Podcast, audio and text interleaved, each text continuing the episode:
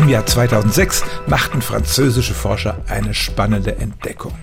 Sie fanden im menschlichen Speichel eine körpereigene Substanz, die zumindest bei Ratten sechsmal so gut gegen Schmerzen half wie Morphium. Opiorphin heißt dieser Stoff, den wir alle in unserer Spucke haben und er wirkt nicht direkt als Schmerzmittel, aber er verhindert den Abbau der sogenannten Enkephaline und die blockieren Schmerzsignale auf dem Weg zum Gehirn.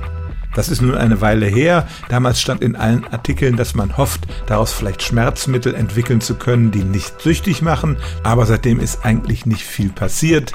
Es hat noch niemand einen Weg gefunden, aus diesen natürlichen Schmerzkillern ein Medikament zu machen. Insbesondere liegt es daran, dass dieses Opiorphin sehr schnell im Magen abgebaut wird, also gar nicht erst dahin kommen würde, wo es wirken soll. Aber es stimmt tatsächlich, unser Körper enthält eigene schmerzstillende Substanzen und insbesondere hat man im Speichel ein Schmerzmittel gefunden, das stärker wirkt als Morphium. Stellen auch Sie Ihre alltäglichste Frage unter stimmtz.radio1.de.